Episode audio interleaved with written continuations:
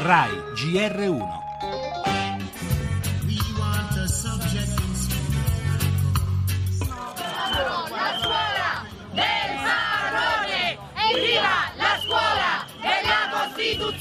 Ancora una volta noi siamo in piazza a dire no ad una riforma del- della scuola che è anticostituzionale, è classista, creerà delle scuole di serie A e di serie B.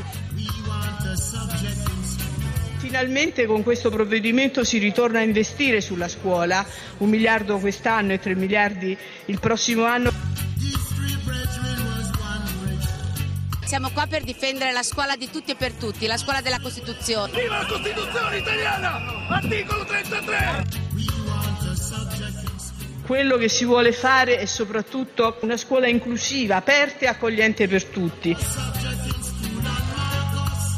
Dopo il voto di fiducia al Senato, con cui è stato imposto con violenza il DDL, adesso con la stessa violenza e con la stessa forza verrà approvato alla Camera. Noi diciamo no, siamo ancora qua. Penso di poter esprimere tutta la mia comprensione anche a coloro che hanno non condiviso, espresso anche critiche dure al provvedimento, ma io ho fiducia nel mondo della scuola e sono sicura che insieme potremo migliorare la nostra scuola.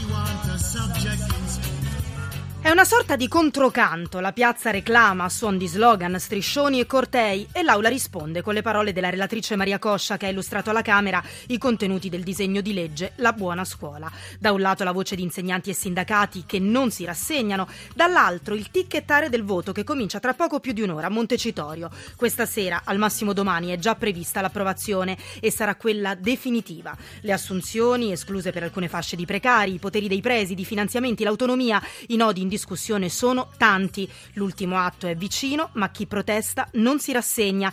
Chiede al presidente Mattarella di non firmare e promette a settembre al suono della campanella si affiancherà il frastuono di nuove battaglie.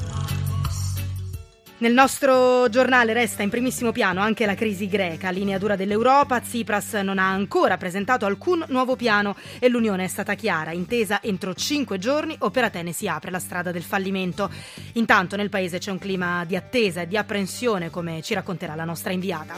La politica, torneremo sulla crisi del Comune di Roma, la cronaca con il calcio scommesse. Dopo 49 mesi di indagini il PM chiede il rinvio a giudizio del CT della Nazionale Conte. Torneremo sul caldo, poi dopo l'AFA arrivano i temporali e lo sport, Nibali protagonista nel tour, ma non basta. In chiusura parleremo anche di noi, in costante crescita infatti i dati di ascolto di Radio 1.